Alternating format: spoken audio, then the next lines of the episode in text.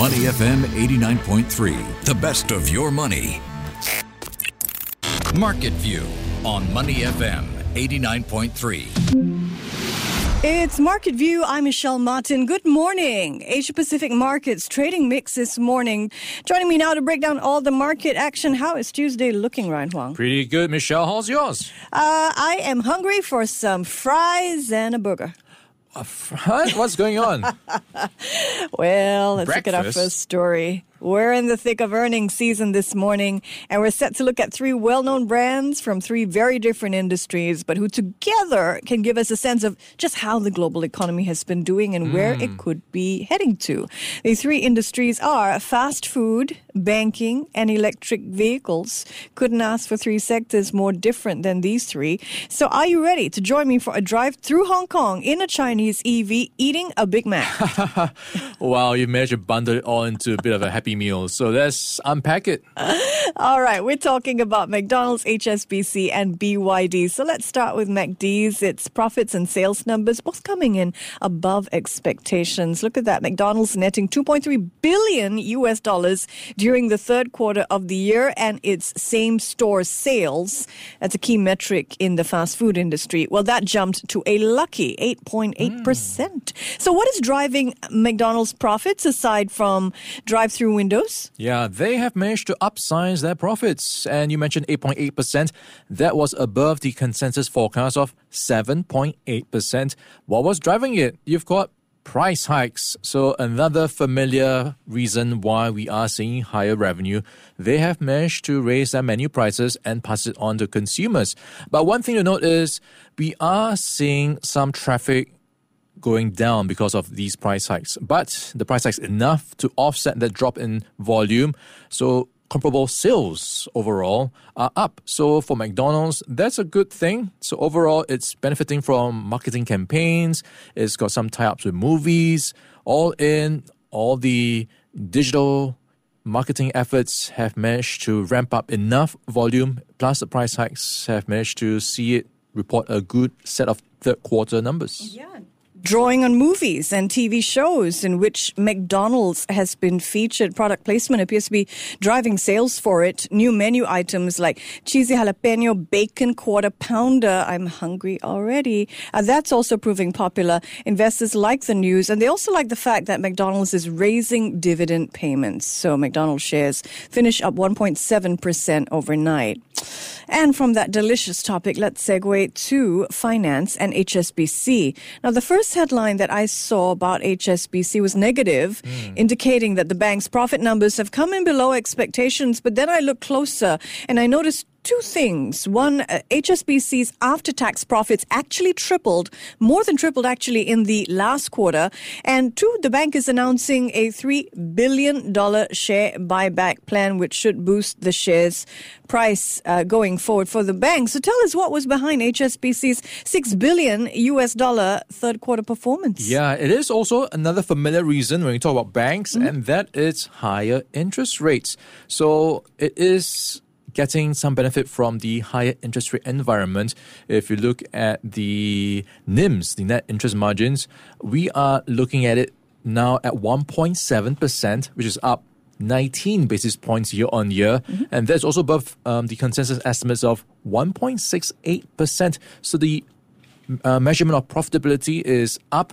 And if you look at the profit before tax, that rose by $4.5 to $7.7 billion. So it is making money and it is rewarding shareholders. You mentioned the dividend buy, or rather the share buybacks. That's going to help support share prices. It's also rewarding some of its staff as well. So you've got a bit of an overall approach to make things better from HSBC. Definitely happy days there. HSBC shares have been on a downtrend, dropping about 13% over the past quarter. But perhaps that's because the stock fared so well earlier in the year. In context, if you bought HSBC 12 months ago, you'd be sitting still on top of a 40% gain.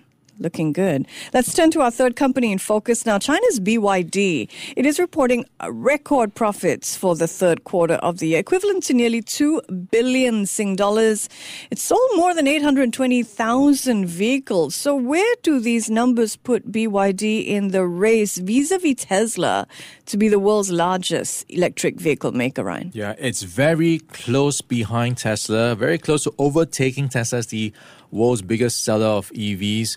And one thing to note is it's not just in terms of the number of vehicles it is able to sell, but also the profitability of each car.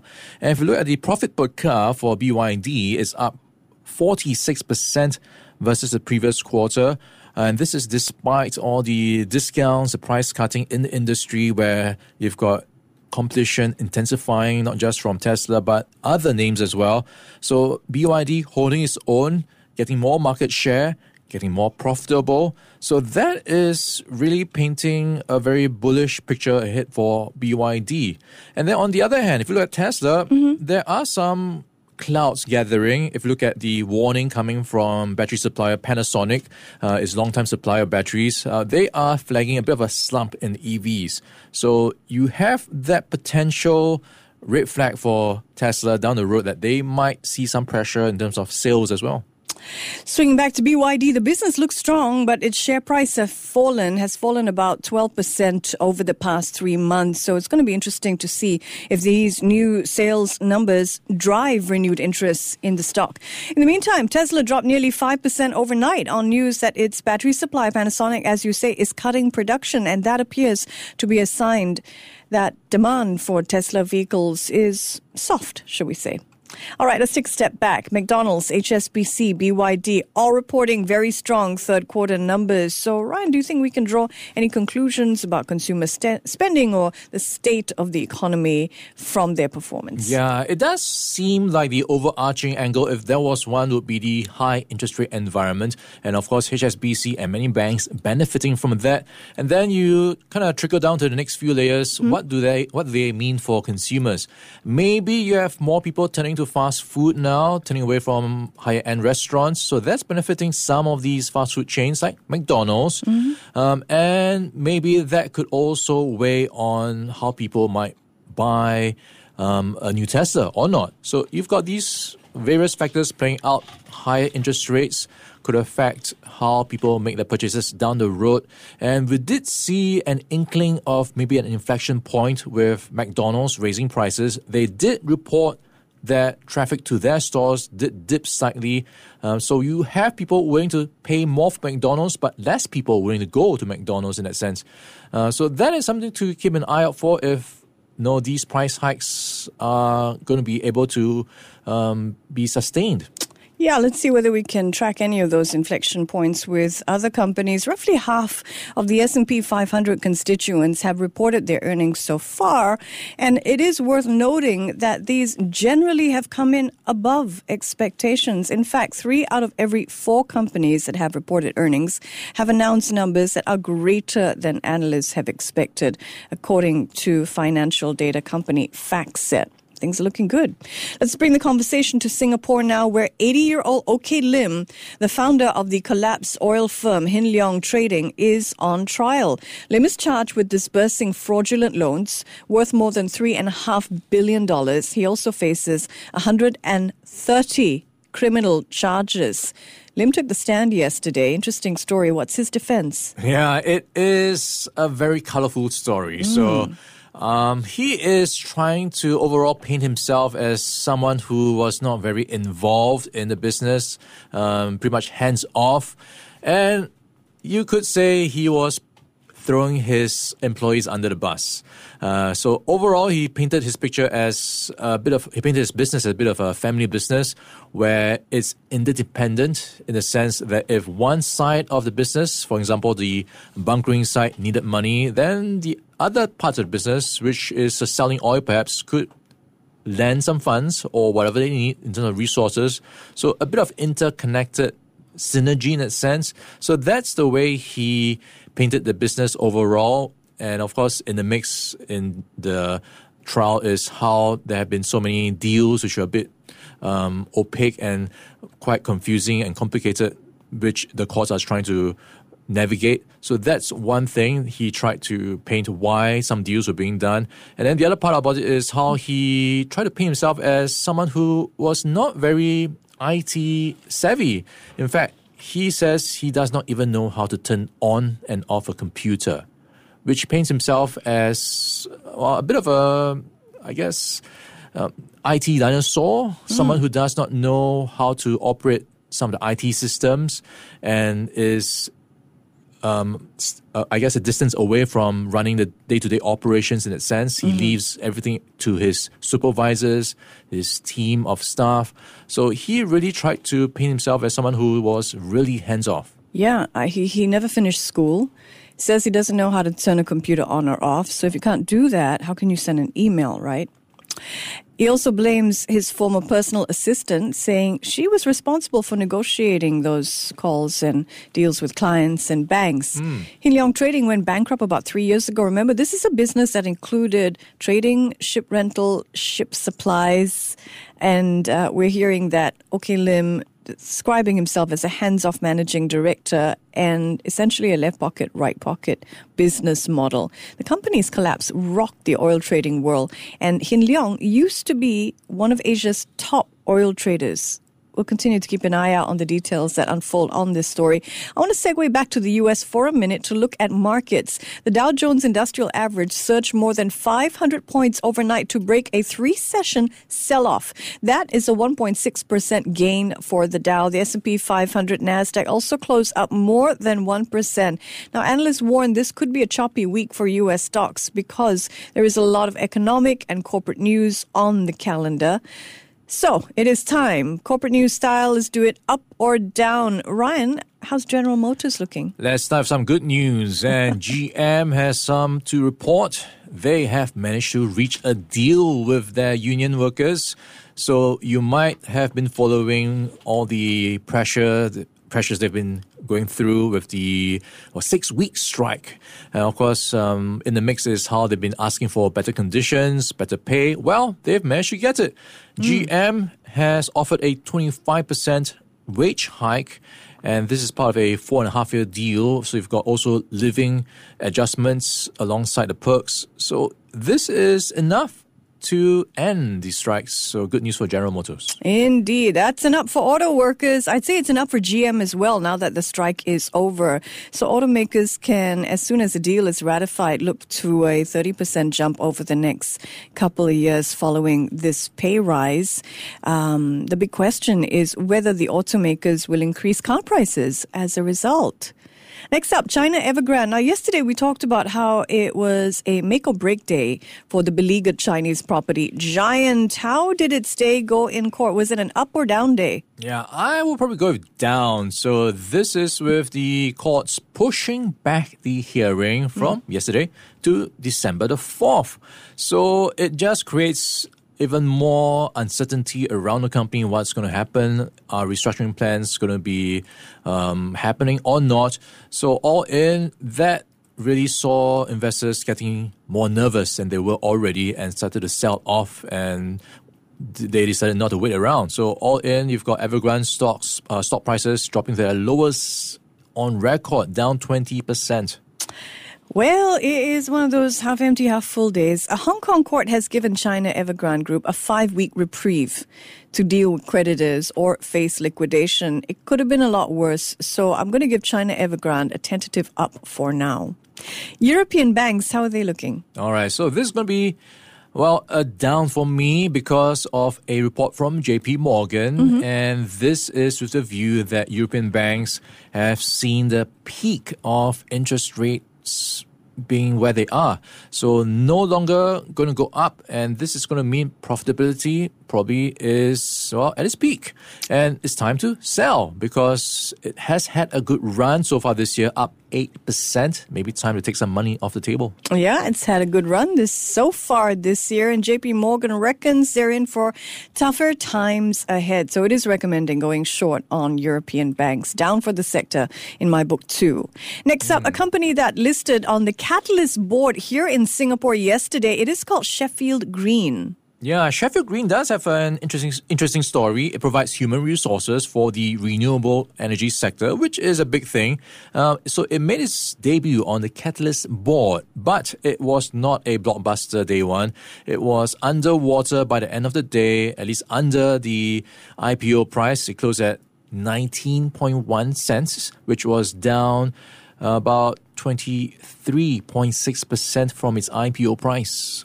Sheffield Green looks like good business, yeah. HR focus on the renewable energy sector, this HR company, but its shares finished more than 20% below their IPO price on their first day of trade. So that's a down for me for Sheffield Green. Samudera Shipping. All right, Samudera Shipping is going to be a bit of a down for me. So it is flagging a bit of a profit warning for the third quarter because it is expecting earnings to be lower, and they have described it as recording a contraction in the third quarter ended September due to a decline in general market demand. So as a result, lower container volume was handled and freight rates were also under pressure. So that's something that is going to weigh on Samudera's quarter. Yeah, Samudera Shipping says its business is contracting. It's issued a profits warning for the third quarter. Its shares are also off more than 20% over the past 3 months. Altogether, down for Samudera Shipping. Last up, Ryan, let's look at OUE Commercial REIT. All right, we started with good news, so let's end with a good piece of news as well. Alrighty. With OUE up 29.8% when it reported its net property income at $62.7 million. And this was driven by some of the good news for Singapore. Tourism recovering. And you also have the hospitality sector also bouncing back. So it is good news for OUE Commercial REIT. Indeed. Also, OUE Commercial REIT's properties include One Raffles Place and Mandarin Gallery. Look at that jump of nearly 30% in net property income. So that's definitely an up, even if OUE C-REIT's share price is down 30% this year.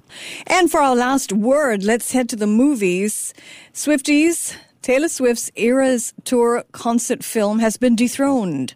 Yes, the movie grossed nearly $150 million in the US alone, and its success no doubt has helped Swift become even more of a billionaire. She is worth more than $1 billion now, get this. But her film is no longer number one at the box office because that honor belongs to a killer animatronic bear. I hope I haven't given too much away. The film is called Five Nights at Freddy's. It's set in an abandoned pizza parlor. It grossed a surprising $78 million at its opening weekend. Horror is hot. Are you a fan? I have to say, this is the first time I'm hearing of Freddy the Terror Bear, or he's known as Freddy Fazbear. So Five Nights at Freddy's is the name of the movie. It's based off a video game for kids, so I am trying to wrap my head around this. I mean, Freddy looks a little cuddly there in that photo you have in front of you.